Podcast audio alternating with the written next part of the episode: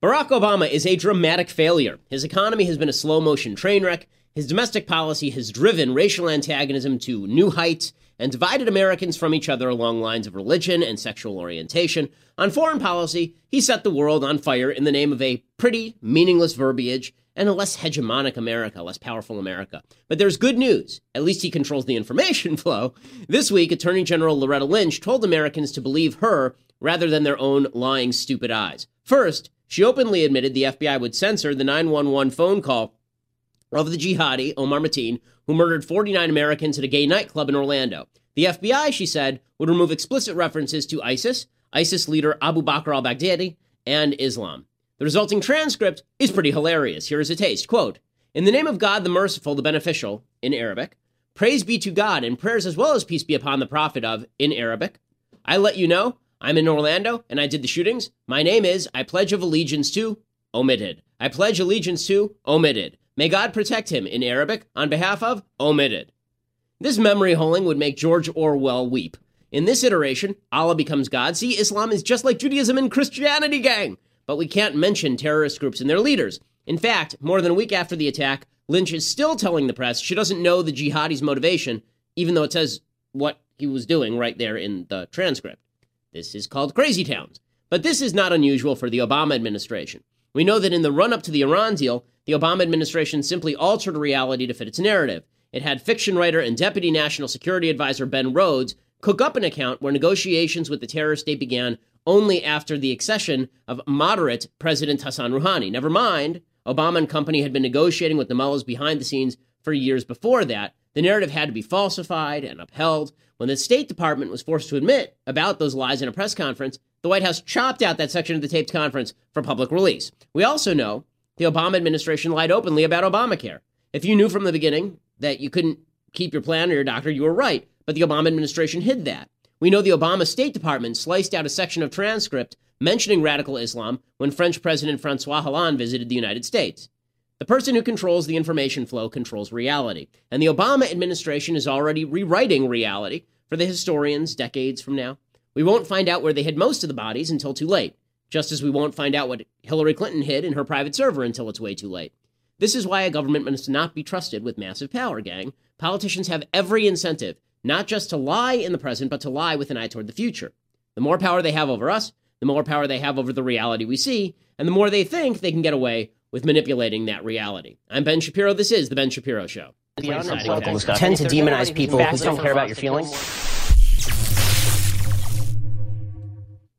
So, okay, for some reason I'm not hearing things, but well, we'll see if that if that holds true in a second. Okay, so the, the first of all, you need to subscribe at dailywire.com so you can see the look of confusion on my face when I can't actually hear what I'm supposed to be hearing. But you'll also be able to see magical new tricks of the trade that we'll be using in the midst of the show. You'll also be able to email us and let us know uh, what you want me to talk about in the mailbag section. So that's very exciting as well. Go to dailywire.com for all of that. Okay, so the left is on full scale attack on gun control. Today, today, the Democrats decided that they were going, they'd come up with a brilliant new plan, a brilliant new plan to fight on behalf of gun control. We talked about how Senate Democrats yesterday rejected, uh, there, there are four different proposals brought to the floor of the Senate. Two were terrible, two weren't so terrible. The Senate Democrats rejected the two that weren't so terrible. The Republicans rejected the two that were terrible. All four were rejected.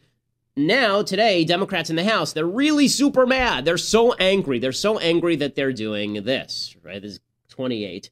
This is Democrats acting like toddlers. They're here on the floor of the House. And what do you see? A bunch of people sitting on the floor of the House, sitting there. This is their, their sit in, sponsored by Preparation H. And they're, they're sitting there all day, apparently. They're going to sit until they get a vote on the no fly list. They want the no fly list to become the no gun buy list. What's hilarious is one of the leaders on this thing was on the no fly list. So apparently he thinks he shouldn't be able to buy a gun because he was on the no fly list. But they're sitting there. They've been sitting there all day. They, they're hashtagging no more silence. I, I do love some of the things that they're tweeting. It's pretty, it's pretty ridiculous. First of all, let me just tell you, Democrats, this is not a threat. Okay. You can't strike against something I don't want you to be doing anyway. This is like you declaring that you want me to do something, so you're going to strike against kidnapping my child. Like, I didn't want you to kidnap my child, so I would hope that you continue to strike against kidnapping my child. Please continue to strike against voting in the House. I don't want you voting in the House. You're terrible. I hope that you sit on that floor forever. I hope that you just sit there until you decay. I hope that you sit there until you until you get bed sores and abscesses. I hope that you sit there for all eternity and you never go anywhere and you never vote on things and you just leave me alone. That's my great hope. This is the greatest sit-in of all time. I'm totally for the sit-in. If if if you can do this every day, this would be great. Representative John Lewis says we don't have any intention of leaving anytime soon, which means it's going to get kind of stinky in there pretty quickly. I've already suggested that Republicans counter the sit-in with a Saul Alinsky style fart in. They go up to the House the, the, the balcony of the House chamber and they just start ripping them, start letting them loose, and, and let the Democrats just stew in that for the next few hours. And that will basically be a great summary of what Congress is anyway. A bunch of fat old people sitting around farting on each other. That'll be that'll be basically what Congress does in any case. So that'll make me that'll make me a happy camper. That's very exciting. My favorite quote comes from Jerry Jerry Nadler, who is legitimately one of the more ridiculous figures in Congress. We don't have a picture of him unfortunately, because he looks like uh, George Lucas creation from Star Wars Episode Four, but like not even like a computer generated George Lucas, like one of the actual animatronic ones. And and Jerry Nadler, he he just said, "quote This house is drenched in blood, and we must cleanse it." Which sounds like they're actually going to do like a human sacrifice on the floor of the house. Which, come to think of it, I mean, I have a few people I could volunteer for that. If we're going to do that, we may as well just really go for it. Um, I mean, that's assuming that some of them are still alive, like Nancy Pelosi. But it's it, the whole thing is is just hilarious. Uh, my my favorite tweet thread here is the uh, is Charles Cooke from National Review. He's been tweeting out this uh, this fake conversation about about their threat, and basically the conversation goes like this: If you won't attack the Fifth Amendment, we'll sit down on the floor. Okay, but we're sitting on the floor. Okay, I'm not sure you understand this. We will actually sit on the floor. We'll be sitting, it'll be on the floor. Okay? In other words, you choose undermine the fifth or we sit on the floor. Sit on the floor then. We'll do it. We'll sit down. okay? and that's exactly what this is. I love it so much. They're just sitting there and they expect me to care. It's like, oh my God, you're right. Let's burn the Constitution or you're going to sit there. Oh no. Now, again, let's let's reiterate what the Democrats want from all of this is they want to be able to revoke the due process rights in the Fifth Amendment. They want to make it so that if the FBI puts you on a list, you can't buy a gun, and you really have no way of getting off the list. You don't even know you're on the list until you go and try and buy a gun or you try and fly on a plane. And then they say, well, maybe we'll let you off if you show us that you're innocent which is not exactly how democratic countries work, but it's it's pretty it's pretty incredible. I, I love it a lot. So I hope that they continue. To, I hope that by this time tomorrow they're still sitting there. I hope that they continue to sit there forever. I'm happy to to ship in IVs. I'm happy to ship in candy. My daughter has a has a small toilet that we can ship in for them. She has a little potty. I'm I'm really I, I'm excited. I could not be more excited about this whole thing. Honestly, I think that it's just fantastic. Okay, so meanwhile that's all going on. Well, that's ongoing on. The propaganda mill continues to churn over at the Obama administration. Loretta Lynch, who, as Andrew Klavan calls her, she's she's the most sinister figure in the Obama administration because she sits there and talks with preternatural calm about the stupidest, most insane, insipid crap that you've ever heard in your life. So yesterday, Loretta Lynch did a press conference, and she said many a stupid thing, many a stupid thing. Let's start with stupid thing number one. This is where she says that the best she gives the best response to Orlando jihadists shooting up gay people at a nightclub. Here's the best response she says. We stand with you to say that the good in this world far outweighs the evil, that our common humanity transcends our differences, and that our most effective response to terror and to hatred is compassion, it's unity, and it's love. We stand with you today as we grieve together and long after the cameras are gone, we will continue to stand with you as we grow together in commitment, in solidarity, and in equality. Passion, unity, and love are the best response. I could make an obscene hand gesture right now, but I'm barred by my company from doing so. So, passion, unity, and love. Somewhere ISIS is going, yeah, you know what? I'm going to fund a community center now. I can't believe it. She really passion, unity, and love. Okay, so that's that's exciting. Meanwhile, Loretta Lynch continued by saying, "We we don't know this guy's motives." Okay, so we don't know his motives, she says, except for when he called 911 and spent 3 hours on the phone telling them his motive. Except for that, it's like the O.J. Simpson trial. Oh, what could O.J.'s motive have been? I don't know. What was his motive? He probably wasn't O.J. It was probably Mark Fuhrman. You know, why would he kill his ex-wife? He threatened to kill many times before. This is crazy. Okay, the, the guy came out and he said, I'm doing this for ISIS. But why would he do this thing? Mm, I don't know. This is great. Okay, so here's Loretta Lynch sticking her head like an ostrich into the sand, and it's actually coming out in Australia by now. So here is here is Loretta Lynch. We may never know the man's motive. It's all a mystery, wrapped in an enigma, wrapped in another mystery. I don't. It's just it's it's a conundrum. Here we go. She said, in particular, they're looking into why Mateen targeted this place and this community. They've repeatedly said this is not only terrorism, it's also a hate crime. But it seems that she and the administration are trying to shift the conversation more to hate and not just terrorism. And is there a reason, Paula, as to why there's such an emphasis more on the hate than the terrorism? It's interesting because yesterday we saw with the redactions, there was such an outcry when they tried to take out his name and the terrorist organizations, plural, uh, that inspired him. And there was such pushback saying, do you not want to admit that this was a, a terrorist act? So it's interesting that once again, she's trying to make this pivot. I will say that in her career, the Attorney General has tried very hard for the LGBT community to protect their rights and the rights of other minority groups here. I think she wants is, to make sure. This is, this is how the reporters work, right? So she's a really crappy attorney general. She's the most morally bankrupt attorney general since like Eric Holder, who was the last guy. But she said, but I love the reporter saying, so she's really bad at her job, but she's super pro gay. Well, that fixes everything.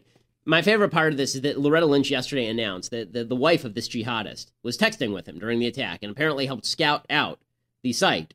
Here's Loretta Lynch explaining what happened to his wife. And really, for this to work, you have to be imagining the Benny Hill music in the background. You know, so you have to sort of imagine that music playing underneath Loretta Lynch here. Um, right now, I do not know exactly um, the answer to that. I believe she was going to travel, but I do not know exactly her location now. She's gone. We don't know where she could be. Hmm. Yes, she sort of has escaped to the FBI. Right? She's a mastermind criminal. I don't know where she is. She, she. I like. I like how she says that. She was going traveling. She was going traveling. Right? She's she's vacationing, and she's like she's mm-hmm. like Andrew Klavan, and she summers in New Hampshire. Like, well, what are we talking about here? So it, the, the, this whole thing just continues to be increasingly ridiculous, and the and the purposeful blindness of all of it is truly amazing. John Kerry is the Secretary of State. John Kerry he comes out, and right after this happens, right after this happens, and remember, this guy's father, the Orlando shooter's father, was an Afghan refugee, right? And we let him in, and then he came in, and he brought up this crappy son we now have a case in Idaho that's being looked into where it appears that some Muslim refugees may have raped a five year old disabled, mentally disabled girl. And John Kerry is telling us all, no, don't worry about these, these refugees. They don't pose any risk. Come on. There is absolutely no evidence, my friends, zero evidence, that refugees who make it through this arduous process pose any greater threat to our society than the members of any other group. And it is important for people to know that. There's no evidence. I can't show you evidence. My face is in a full state of structural collapse. But there is no evidence. And let me be very clear. Uh, Preventing any group from entering the United States solely because of their race or because of their nationality or because of a religious affiliation is directly contrary to the very ideals on which our country is based. Okay, so so John Kerry we talking believe... and saying things. Okay, we don't need to hear more of him. His nose is the only thing that seems consistent from his face two years ago. It's like they took each part of his face and replaced it with another face. I don't know what's, what's sort of left here. It looks like it looks like silly putty, and, and the silly putty was left out in the in the rain or something. It's just it's it's it's bizarre world. But aside from making fun of John Kerry's sagging facial structure, which looks like a mudslide in the San Fernando Hills. Aside from that, John Kerry saying that refugees don't pose a risk. Yeah, ask France how that's going for them. Ask ask the, the Germans how that's going for them. And and it just continues like this. Josh Earnest from the from the White House, he came out yesterday. He says Radical Islamic extremism is just a talking point. Well, I don't know why everybody's ex- upset about this whole radical Islamic extremist thing. I mean, come on, it's it's a talking point. Not like when we say that gun control needs to be pursued in the aftermath of a jihadist killing a lot. That's not a talking point. That's reality. Not like when we have a bunch of people sitting around on the floor of the house pooping on themselves for no reason. No, this is a real talking point when people say radical Islamic extremism. No, Chris, it's outrageous, actually. The truth of the matter is, the individuals who spend most of their time talking about radical Islamic terrorism are individuals like Republicans in the Senate who voted against legislation that would prevent those individuals from being able to buy a gun. And those are individuals who've not actually put forward their own strategy for keeping the country safe. Using the term radical Islamic extremism is not a counterterrorism strategy. It is a political talking point, plain and simple.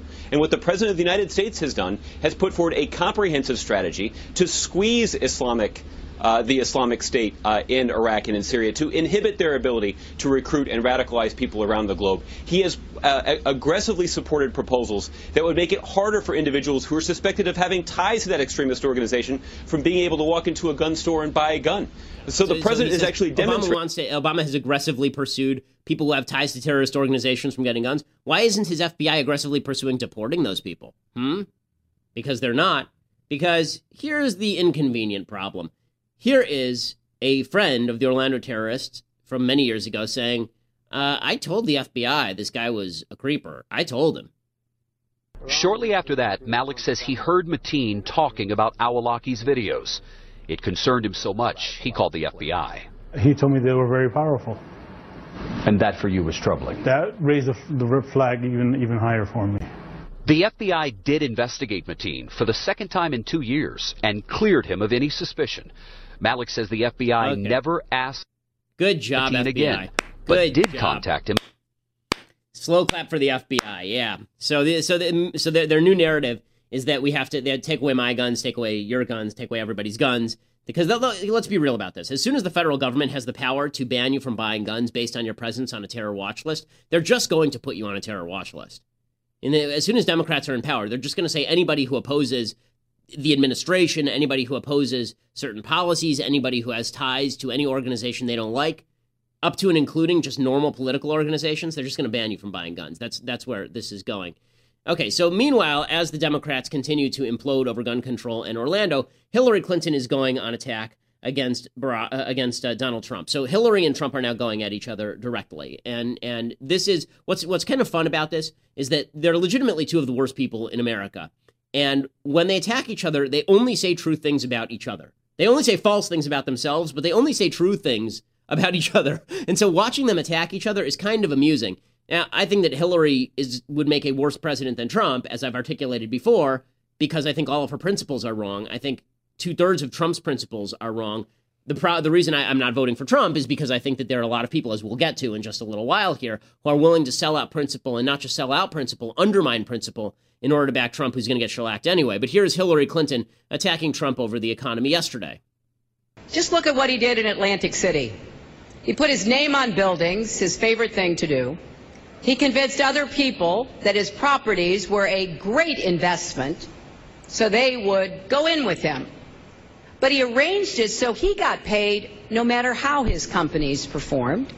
So when his casino and hotel went bankrupt, because of how badly he mismanaged them, he still walked away with millions while everybody else paid the price.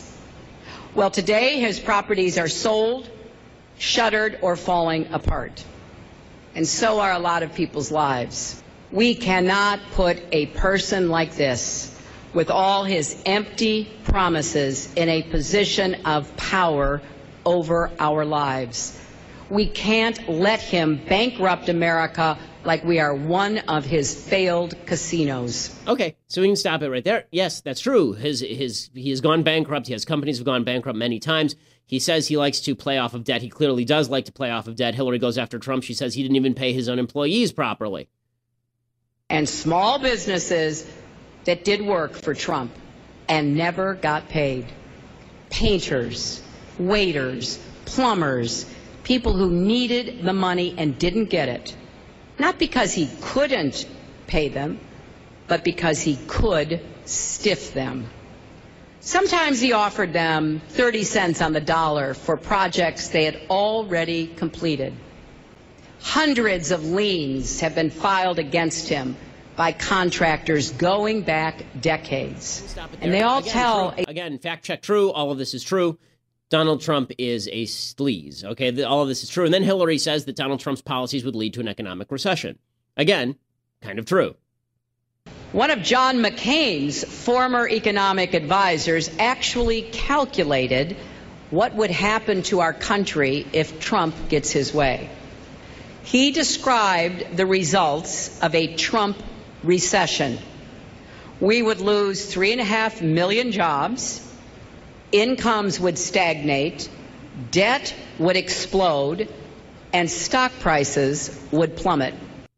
And she's talking specifically about his trade policy. And his trade policy is, in fact, disastrous. It's very stupid, as I've talked about before. You don't make an economy richer by shutting it off to all the other economies, then we can't trade with them. They won't buy our products. We can't buy cheaper products from them. We don't get cool stuff. We just generate whatever. Like, think of it this way if you could only trade with the people inside your own house, namely like you and your immediate family, would you be poorer or richer? Than if you can trade with everybody around you. If you can go to the grocery store and the gas station, the answer is you'd be a lot poorer. Okay, the same thing holds true for the American economy as a whole. Now, here's the problem. Here's the problem. Hillary Clinton can make a fine anti Trump case.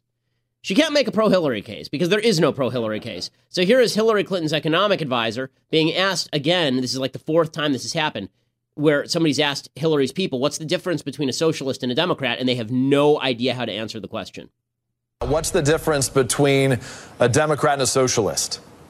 Look, I'm not here to do general definitions, but I believe that the kind of progressive uh, uh, uh, Democrat that she is is one that understands that we are, of course, a market economy, that we, of course, rely on on job creation, small business, entrepreneurship here, but believes that we as a country have a responsibility in the face of strong economic change to make sure that we are shaping that change so that it is not hollowing out the middle class or being indifferent to the middle class, as I think we've seen from too many Republican administrations and the Republican leadership, and one that is actively seeking to shape economic change so that it strengthens the middle class, that the focus is on our middle class families seeing their wages, their hopes, their aspirations, there's no good answer their here. dignity. It's, it's, it's babbly babble McBabble face. Because there's no good answer here. Okay, so Hillary is a crap. So now we turn to Trump, and Trump has his opportunity. The Democrats are doing sit ins on the House floor. The Democrats are are proclaiming that Islam has nothing to do with the radical jihadist murdering 49 people in Orlando, Florida. Hillary Clinton has no capacity to defend herself. So, as always, now it's time for some good Trump, bad Trump. Yay! Good Trump, bad Trump. So, should we start with bad Trump or should we start with good? We'll start with good Trump today. So, there's an awful lot of good Trump today. Aren't you excited about it? And in in and and just out of the, the significance of this moment, it's time for some good Trump.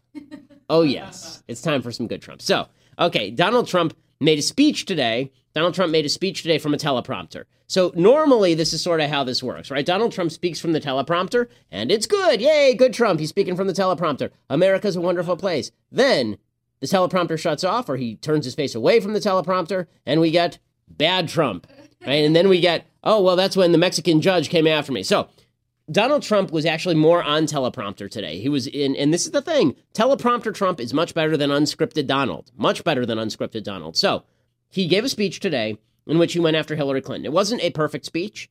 He still had moments that were stupid. He still made his inane points about trade, which are just, again, economically illiterate. He still said his silly things about how he's the only one who can save America. But he got in some pretty good jabs at Hillary Clinton. And this does a couple of things for him. This does a couple of things for him. One, it justifies the the argument that a lot of folks were making about Trump in the primaries that he was the only one capable of really hitting Hillary cleanly, that he was the only one capable of really punching Hillary hard. This speech punched Hillary hard. There's no question. It really hit Hillary hard. It didn't hit her cleanly because Trump is dirty. So because he's dirty, he's open up himself. So Hillary's hitting him. They're, they're hitting each other. Remember in uh, I'm trying. I think it's in in Rocky Two. In Rocky Two, at the very end, they have the fight, and and at the very end of the fight, Rocky and Apollo both hit each other at the same time, and they both go down, and then Rocky gets up, right? Because he's Rocky. By the way, those movies, the idea that Sylvester Stallone would ever beat Carl Weathers in a fight is a joke. Carl Weathers would destroy Sylvester Stallone in a fight. But aside from that, they hit each other and they both go down, and Sylvester Stallone gets up. Trump and, and Hillary are like that.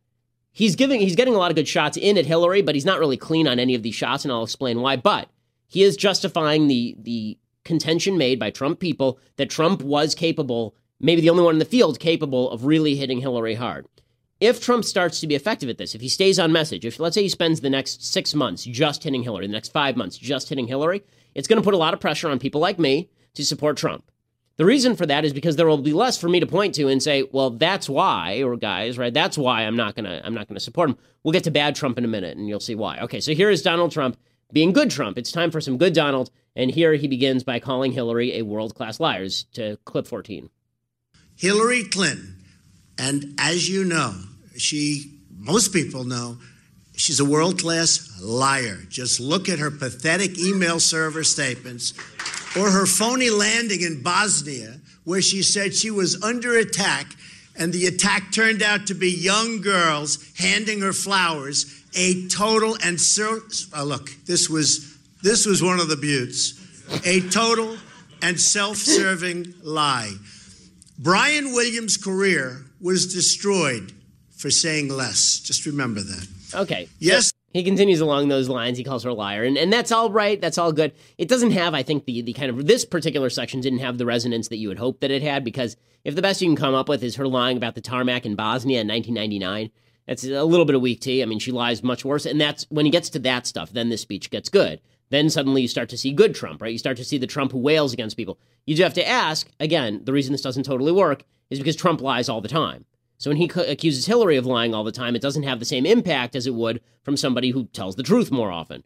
And when he says that, that Hillary Clinton falsifies things in the past, it doesn't have quite the same weight as it would from somebody who didn't masquerade as his own publicity guy to talk about which women he was stooping. So it, it's it, it makes it very awkward. But what Trump is saying about her is right, and this is the good Trump section, not the bad Trump section. So more good Trump. Trump says that Hillary is beholden to special interest groups. The other candidate in this race has spent her entire life making money for special interests, and I will tell you, she's made plenty of money for them, and she's been taking plenty of money out for herself. Hillary Clinton has perfected the politics of personal profit and even theft. She ran the State Department like her own personal hedge fund, doing favors for oppressive regimes, and many others, and really many, many others in exchange for cash, pure and simple, folks. Then, when she left, she made $21.6 million giving speeches to Wall Street banks and other special interests, and in less than two years, secret speeches that she does not want to reveal under any circumstances to the public. I wonder why. Together, she and Bill made $153 million giving speeches to lobbyists, CEOs, and foreign governments in the years since 2001. This is true. They totally own her. Okay. So the- and that will never, ever change, Okay. including if she ever became president. Okay, they totally own her. God help. Yes, totally true, totally true. So, quick side note: it's weird when Donald Trump inhales like he's doing a line of cocaine between phrases. But but when, but when but what he's saying there is of course true. When he when he say when he says Hillary Clinton is totally owned. In a way that no one else has ever been totally owned, this is true. She is owned. The problem, of course, is that Donald Trump has also bragged about owning politicians and, and engaging in, in the buying and selling of politicians, but he's not wrong here. He's not wrong here. These are all solid jabs at Hillary Clinton. And th- this is this was the best moment for Trump. This I thought was the best moment for Trump. This is clip 16. Donald Trump goes after Hillary Clinton's slogan. He's going precisely after Hillary's biggest weakness, which is people think Hillary is a narcissist who is self-serving, and the only reason she's running is for her personal self-aggrandizement. Right? And Trump hits her on that, and he hits her solid. She believes she's entitled to the office. Her campaign slogan is I'm with her. You know what my response is to that? I'm with you, the American people.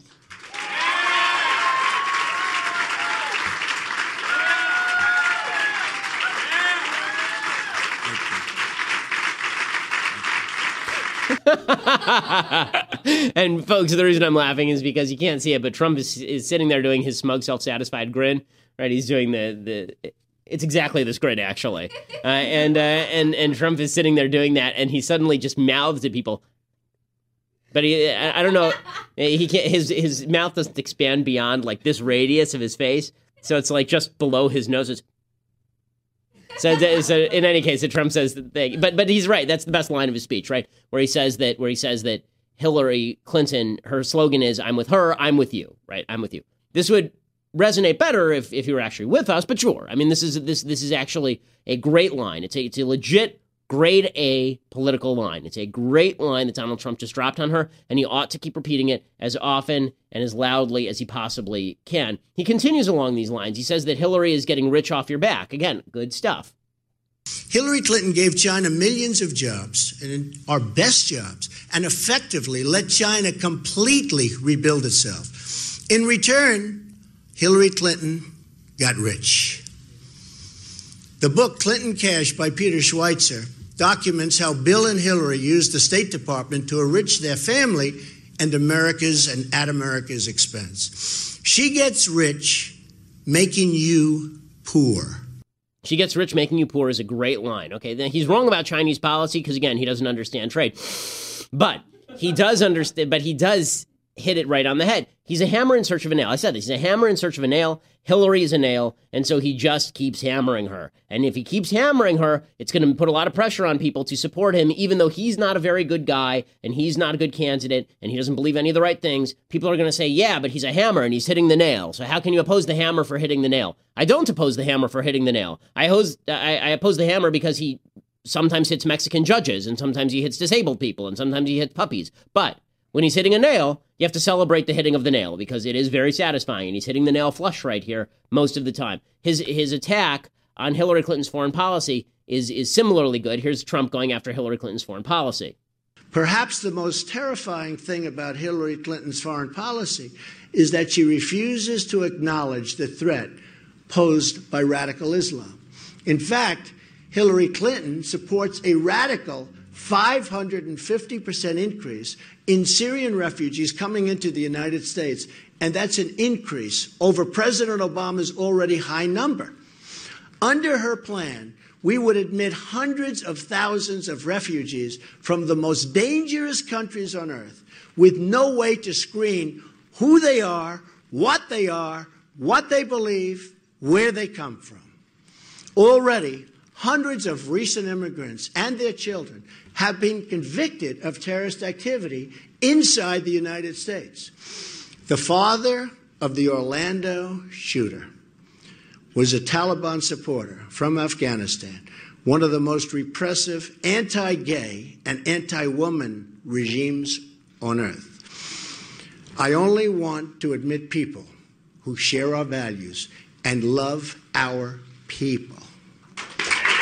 Okay, right, exactly. Correct, correct. And he went to, he goes after Hillary on Ambassador Stevens too, which is great. In the middle of the speech, he talked about Ambassador Stevens and he said Hillary slept right through it. Right, he hit her with the kitchen sink. He hit her with the kitchen sink. This is good Trump. Good Trump hits Hillary Clinton with the kitchen sink, and that's great. That's great. Okay, now it's time. That's been a lot of good Trump. And and that's the news cycle today because the bad Trump actually took place before the good Trump. Because the way that this works is if you say something stupid, but and you say something smart afterward, we pay attention to the, the latest thing that you said. This was good Trump. This is Trump at his best. It was his second best speech of the campaign. His best speech of the campaign was about radical Islam last week. If all Trump were, or just a guy who said things on teleprompter, he would actually be a lot more palatable as a candidate. He's not. So here, is, so now we, we've done good Trump. Now the time has come. The time has come for bad Trump. So bad Trump has arrived. He kind of creeps in on you. So bad Trump arrives, and uh, and bad Trump is a guy who doesn't really understand much about policy, but says he does. Uh, he he says silly things about the economy. Here is bad Trump talking about how he's going to beat Hillary Clinton. Be off limits for you in going after her. Well, I know why she says that, and I think that's fine. I think that's smart for her to say that. Um, I hit Bill a couple of times because once he's in the campaign, you know, if he's in the campaign, I guess he deserves to be hit. But I would much rather have it based on issues and policy. I think we win on issues and policy. He'd much rather have it based on issues and policy. See, this is kind of not good Trump. This is this is kind of silly Trump. But the, even this is kind of mediocre Trump, right? This is somewhere between good Trump and bad Trump. This is like resting resting angry face Trump. Actual bad Trump is here. So so he's on CBS with Norah O'Donnell, and he's asked about his economic policy. And he's asked specifically about what he would do about America's national debt. And what he says here is just utterly asinine because, again, when he's on attack against Hillary, he doesn't have to talk about himself. He doesn't have to talk about himself. You know, he can, he can attack Hillary as much as he wants, and he's on safe ground. The minute he starts talking policy, the man is like a, a, a drowning sailor. Here we go. Debt. I'm the king of debt. I'm great with debt. Nobody knows debt better than me. I've made a fortune by using debt. And if things don't work out, I renegotiate the debt. I mean, that's a smart thing, not a stupid thing. And I made a fortune. How do you renegotiate the debt? Because you go back and you say, hey, guess what? The economy just crashed. I'm going to give you back half. I like debt for me. I don't like debt for the country. I like debt for my company, but I don't like debt for the country. I wouldn't renegotiate the debt. I, I negotiate if I do a deal in a corporation, as an example. And if the economy goes bad, I'll oftentimes renegotiate that debt. But that's a different thing. That's just a corporate thing. And other people like me, very big people in the world of business, they do that. No, I wouldn't do that, but I think it could be a good time to borrow and pay off debt, uh, borrow debt, make longer term debt. Okay, so so he says he says a few things here that are that are ridiculous. So first of all, he says that he would re- renegotiate the debt. I mean, that's what he says at the top. He says we'd go to people and say our economy's bad. We're going to pay back half of what we owe. This is called defaulting on your debt, gang. And when the U.S. economy defaults on its debt, the problem is we can no longer borrow. If we can no longer borrow, we can't pay off any of the debt that we have to, for example, the people on Social Security or the people on Medicare. We can't pay back any of the people we've previously borrowed from. 6% of our national budget, 6% of it is just debt service. It's just the amount that we owe to people, the interest on the debt. That's not even the debt itself, it's just the interest on the debt. We do that, the value of the dollar ends up dropping because we're going to have to print dollars to pay this off. Right? It's just, it's bad news all the way around. Everybody knows that except for Trump. So Trump backtracks it. Then he said, "Oh, I wouldn't renegotiate the debt, but I would kind of renegotiate the debt, right? Like I wouldn't renegotiate the debt, but when I was in business, I renegotiated debts and it worked out great for me. And but I wouldn't do it for the country, but I kind of would, but not so much because it's just because I don't really know. But I'm just telling you, I don't know what what." Right, bad Trump. Okay, so having too much fun with the good Trump, bad Trump. Thank you to Lindsay for the production of this new this new very sophisticated production element that we have added to to the Ben Shapiro show. Okay, so all of that being said, uh, more more bad Trump. Here is the the spokeswoman for Donald Trump. She talked about the, the Donald Trump campaign. Donald Trump spokeswoman Katrina Pearson, who's just amazing, amazing. Uh, Katrina Pearson, who has what would be for an honest person one of the hardest jobs in in life. Uh, Katrina Pearson is on CNN, and she's asked about the fact that the Trump campaign which only has $1.3 million cash on hand, spent $200,000 in the month of May on hats. On hats, like to cover that crazy hair. So here's Katrina Pearson explaining herself. Well, I think moving forward, you're going to see some of those numbers shift. Again, uh, we're just now transitioning into more of a fundraising mechanism uh, simply because Donald Trump does want to help the RNC in a joint effort. And, and absolutely, you know, everyone loves the hats. I mean, everyone has their Make America Great Again hat, and those are big commodities for the campaign, and it's a way people for, for them to show their support. People love hats. People love hats. Okay, great. So we have no campaign employees and no infrastructure, and we raise no money, but People love their hats. They love the hats. By the way, I don't understand why. I mean, there, there's there's something about the, the, the entire Trump brand that's just 1992 style mice, Right? It's like word perfect style mice, Like when you used to take clip art and make a card for your mom. Right? It's it's like that. So it's it's it's. But in any case, that's not even really bad Trump. So here's here's the reason why again, and I, I, keep having to reiterate this because I feel like people need the explanation. The reason I'm not supporting Trump, even though Trump when he hits Hillary's right on the money is because I'm seeing so many people, so many people pervert the values of conservatism and decency to fit Donald Trump. You don't have to do that. You can say, I support Trump, but he's absolute garbage. He's only better than Hillary, right? You could do that. That's not what people are doing. That's not what people are doing. Here's Ben Carson. So yesterday, Donald Trump met with hundreds of evangelicals, hundreds of evangelicals, right, in an attempt to woo them. And I don't know what's going on with Joe Scarborough's hair in this particular clip. It looks like he was caught in a windstorm, or he was, or he was in a scene, an outtake from "There's Something About Mary." But in any case, Ben Carson was on with Joe Scarborough, and he was asked about evangelicals backing Donald Trump because there were a bunch who came out and said they would back Trump. Yeah, I think uh, the evangelical community realizes that we're not choosing the preacher in chief. We're looking for the commander in chief. But we want a commander in chief who understands the importance, for instance, of the First Amendment and, and not penalizing people for living according to their faith. They want a commander in chief who understands the sanctity of life, who understands the importance of the family and how the family is the basic unit for a strong society. So those are the kinds of things that, that, that, they're really looking for, not necessarily somebody who can quote verse and chapter of the Bible. Okay, so that's actually not a terrible argument. That's actually not Ben Carson's worst argument. He's made many worse arguments than that. That's that's not Ben Carson's worst argument, right? There's only one problem. That is that Ben Carson's statements here are not reflective of, of what other people are saying. So one of the most ironic photos ever is Jerry Falwell Jr. took a photo with Trump endorsing Trump. And I, we should have pulled the photo. It's my fault. I didn't send it to Mathis. Um, but the but the photo is a photo of Trump standing next to Falwell. Behind them, behind them is a picture of Donald Trump on the cover of Playboy magazine with a with a porn star, legitimately, right? Like right behind his left shoulder. And it's it's like, okay, well, you know, you, you you can endorse Trump without endorsing Trump, right? You can say we'll back him to stop Hillary without going all in, but instead you have a bunch of people going all in. So Jerry Falwell and Ralph Reed and Franklin Graham, they're all in on Trump. Now they said they've been convinced. They, they, they've seen the light. They've they're on the road to Damascus, and and and this guy appeared in the sky to them, and that face just graced across the sky like the sun.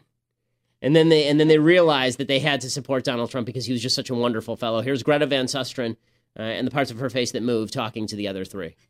Reverend Franklin Graham, Ralph Reed, and Jerry Falwell Jr. all go on the record. And I should note, as of today, Ralph and Jerry are both on Trump's advisory board. So welcome, gentlemen. Welcome to all of you. Reverend, um, first to you. What happened today?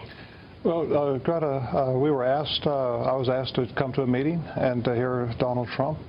And uh, I'm glad I did. Uh, as you know, I'm not supporting or endorsing anyone this year. I'm going to all 50 state capitals to hold prayer rallies on Capitol steps, and that's what I'm doing. And I promise people that I won't get involved and endorse anyone. But I was invited to hear him, and I'm glad I did because he, I think he answered everyone's questions. There are people that had uh, I think, good concerns. When I say good, concerns, and they were honest concerns. And I think uh, Donald Trump addressed most of those today. Jerry, you were there as well. Um, you, in fact, I think you're an early endorser of Donald Trump, if I'm correct. Um, what did you think today? I was very impressed. He was very presidential, and he's really showing a deeper understanding than I've ever seen before of issues that are important to conservatives and to Christians. He talked a lot about his Supreme Court nominees. He talked about how they're all going to be pro-life. He talked about support for the nation of Israel, and he, he was strong on that issue. That's something that was very important to the group in that room. He also talked about um, so many other issues that are so important to, um, even, he talked about religious freedom. That was the number one concern, religious liberty because the government now is impinging on the religious freedoms of people of faith. And, and those, were the, those were the key issues. He was. Um, he went a lot longer than he promised the group he would go. I was very impressed, and I, you know, I was honored to introduce him. And I, I tried to point out to the crowd that we have such a simple choice this election. We have, we can vote for somebody who's promised to support and defend the values that are important to conservatives and Christians and to appoint the right nominees to the Supreme okay. Court, or we can vote for a so candidate. The, the, this, this, this wildly enthusiastic bunch, they, they've decided to, to back Donald Trump, but they're not just backing him, they're talking up his character. They're talking up his character, which is utterly unnecessary. Eh, look, this is a sales pitch. He brought a bunch of evangelicals into a room. He told them what they wanted to hear. If you put him in a room with a bunch of anti evangelicals, he would tell them what they want to hear. This is what Donald Trump does. He sold the people, and some of the people had already been sold. Tim Alberta from National Review he he wrote about this. He said, after all the hype, nothing was said or done to fundamentally alter the uneasy relationship between Trump and the Christian right. In interviews with a dozen attendees, the most common assessment of Trump's performance was a shrug. He checked boxes on policy issues, they said, and played to the crowd's greatest insecurity by repeatedly referencing the Supreme Court. Some activists reluctantly acknowledged they planned to personally vote for him, but many were present due to their leadership roles, and none of them are yet willing to extend Trump an endorsement right? Tony Perkins on the Family Research Council, they say a lot of social conservatives want to be with Trump because they see the alternative, but he said that he hasn't taken the leap of endorsing Trump yet. And this is true for a lot of these people, but some people have. Some people have. And this is the quote I want to focus in on because it's pretty amazing. Franklin Graham, and I like a lot of what Franklin Graham has to say, and I respect him as a religious leader. Franklin Graham said about Donald Trump, he, said, he gave a speech for Donald Trump in which he said that Donald Trump was like Moses because Moses disobeyed God and was punished. David, because David committed adultery and killed a man. Okay. Frank, Reverend Graham. Okay, a couple couple of quick biblical notes on this particular exegesis. Okay, a couple of quick things. One, Moses repented. Also, David repented. As you recall, David had sex with Bathsheba and then sent her husband Uriah out to get killed after he got her pregnant. Remember this? And then what happened? The prophet Nathan came and yelled at him and told him that his kingship was basically over because of all of this, and David then repented. Moses hit the rock, and then he repented before God, but God wasn't willing to forgive him because God didn't want him to lead in, lead the nation into Israel. Neither of them said, "Oh well, you know? I did the right thing. I did the right thing." I was I was sarcastically tweeting out Moses Trump and David Trump how they would have how they would have played these situations, and David Trump was was like, Yeah, I had sex with a married woman. Of course, I had sex with a married woman. My sword is long and beautiful. And and Moses Trump was like, "Of course I hit the rock." In the olden days, they would have taken that rock out on a stretcher. And so it's it, th- this kind of stuff is is just it's just silly. It's just silly. The the idea that that Donald Trump is reflective of any sort of real Christian thought. I thought the best quote was from one of the evangelical leaders who said something to the effect of Donald Trump speaks Christian like somebody who just got the Rosetta Stone version and is learning. I think that that's probably right. And this is what perver- this is what I don't like about any of this is is the perversion of conservative principle in order to make room for Donald Trump. You don't have to pervert conservative principle. Just say you, you, Trump isn't particularly Christian. He doesn't believe in a lot of these things, but he's better than Hillary. You, you trust him to defend your values a little bit more. Don't pervert the standard. Don't pervert the principle. If you change the principle to fit the man, the principle no longer means anything. Okay time for some things that I like and then some things that I hate. Okay, things that I like. I'm mentioning here Game of Thrones. I'm not talking about Game of Thrones, the TV series. I don't watch Game of Thrones, the TV series. I watched the first three episodes, and there was too much gratuitous nudity for me. I just was not into that, or rather, I was into it, but it's not a good thing for your soul. So, in any case, gratuitous nudity is not something that I'm that I'm in favor of. The first books, the first book is great. The first book, the first Game of Thrones book is legitimately a great book. Book two is weaker. Book three is very good. The rest of them suck. So if you're going to read the Game of Thrones series, one and three are the good ones. You sort of have to read two because they're in between. After the Red Wedding, which everyone knows what that is now, after the Red Wedding, the series basically died for me. It's been meandering around nonsensically for a while. I think the same is true. I still read the summaries online because George R. R. Martin is never going to finish the series. He's going to die before finishing it. So the, the TV series is now ahead of the book series. How many seasons are they in? Four? I think they're in the fourth season now. Five? They're six seasons in, right? They started six years ago. So they're six seasons in on Game of Thrones and George R. R. Martin has released one extra book, right? and so they're now ahead of him. They started off with book one. He'd already completed, I think, book seven, book six or seven, and they're they're now ahead of him, which just shows how slow he is. But I, I read the summary still, and it's not going anywhere. Okay, we all know what's going to happen, right? Jon Snow has survived, and Daenerys is going to come back, and maybe they got together, and whoop de doo. But the first, but the first book is really a shocking book. It's really a change in the nature of fantasy fiction because as everyone knows by now, the main character ends up dying at the end of the first book, which is a shocker, right? So, okay, so the first book is good. Okay, things that I hate besides Mathis's new haircut. Uh, so, oh, sorry, Mathis, it had to be said. Yeah.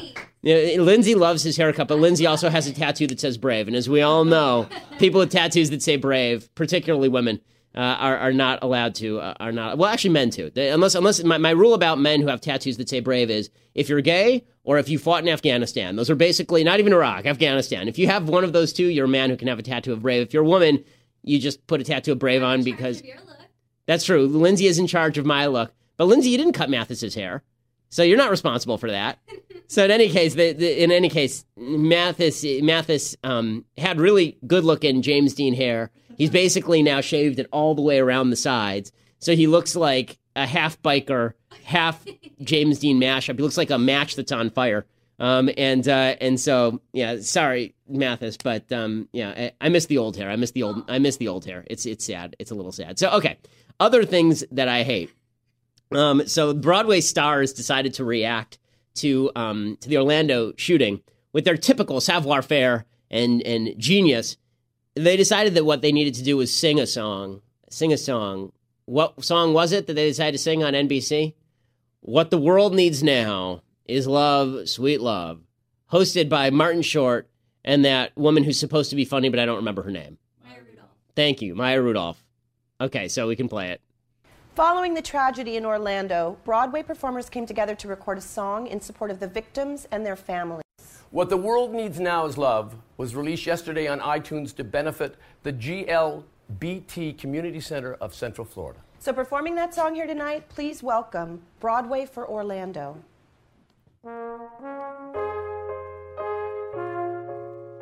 My God. What the world needs now. Nobody knows who any of these people are. They're all on Broadway, so nobody knows.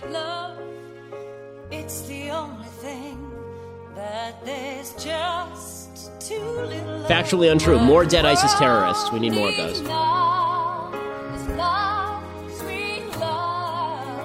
No, not just for some, but for everyone.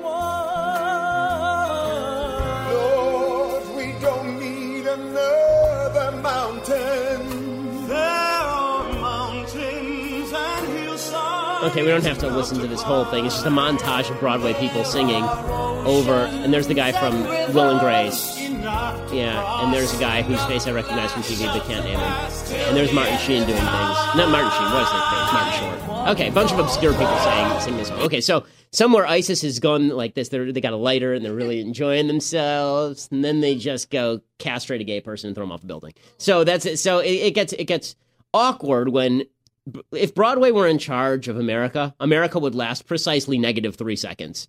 And like it, it the, the ISIS terrorists would find a way to go back in time and destroy America. That's that's how. it, what at absolute utter inanity you get from the left. It's truly amazing. So we've got sit down strikes in Congress. We've got the Broadway stars singing their song. Amazing. Okay, fi- final thing that we'll we'll talk about here. So Michelle Fields had her book come out yesterday, and Steve Malzberg, who I'm friendly with, I'm, I've been on Steve's show. I, the only reason I'm playing this clip is not because I want to relitigate the Michelle Fields incident. God knows we've done this enough. I want to point out the unfairness of of something that Steve Malzberg does here that I keep hearing. And this this this Michelle Fields thing. I mean, come on, guys, like give it up. Lewandowski grabbed her arm and he bruised her. End of story. If you think that's a good thing, then celebrate Lewandowski. If you think that's a bad thing, then say that he's not a great guy for doing it, and then slandering Michelle Fields. It's really um, very complicated. But the the the twists and turns, the pretzeling that, that people who defend Trump have to go through on this particular score is pretty is pretty egregious. Here's Steve Malzberg going after Michelle Fields.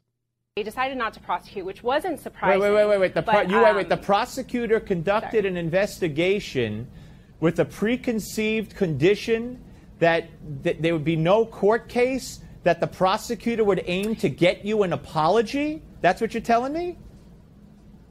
Yeah, that's not news. I mean, this is something that um, I had spoken about before during the whole. I know whole you wanted an situation. I apology. spoke- I know you wanted an apology, Yeah. but why would the prosecutor, why would a prosecutor spend taxpayers' money when you're saying, I mean, if, if a wife if a wife is beaten by her husband and she doesn't press charges, uh, I don't think that she could say, "Hey, go ahead with the investigation. I don't want you to. I don't want anything to happen to him. I don't want to go to court, but I want him to apologize." I don't think it works that way. So okay, you're so, telling uh, well, so who we is the pause it there. prosecutor? So Steve that- Malzberg is doing a routine where he is suggesting that what happened is Michelle Fields went to the police and she filed a police report. The police, independently of Michelle Fields, decided to go ahead and recommend a charge. The reason Michelle Fields filed a police report is because people like Steve Malzberg were claiming that this thing never happened in the first place. The police, of course, found it had, uncovered tape that showed that it had. She's allowed to do that. You're allowed to file a police report based on an incident that happened. It's then the police's decision and the prosecutor's decision to go forward. He's factually wrong, by the way. If a wife goes in and says, "I want to press charges against my husband," and the and the and the prosecutors say, "Okay, we're going to negotiate some sort of deal where you and your husband separate." This happens all the time. Informal deals like this actually are relatively common. They're relatively common. But this is the way that the narrative shifts. Because Trump was lying, because Lewandowski was lying, people decided that they had to shift the attack on Michelle Fields from Michelle Fields was lying and she made up her bruises and was, she was never grabbed and it was all made up to well, she never should have filed the police report. The only reason she filed the police report is because you people were calling her a liar. So I just want to point out the, the kind of shifty nature of how politics works because it really is kind of yucky. It really is kind of yucky. Whether you think the incident was overblown or not, the shifting defense routine here is really kind of ridiculous. Okay, so tomorrow we will be back with much, much more, including the Ben Shapiro Show mailbag. We will see if if if good Trump or bad Trump show up once more. We'll see which one we get. Um, I think that most Republicans are now praying that Donald Trump just shuts his face for 24 hours and doesn't destroy the good cycle of headlines about him attacking Hillary. Um, but we'll find out. We'll find out because it's been now like an hour and a half, two hours since Trump gave the speech, and we may be reaching expiration date before he can generate another headline. I'm Ben Shapiro. This is the Ben Shapiro Show.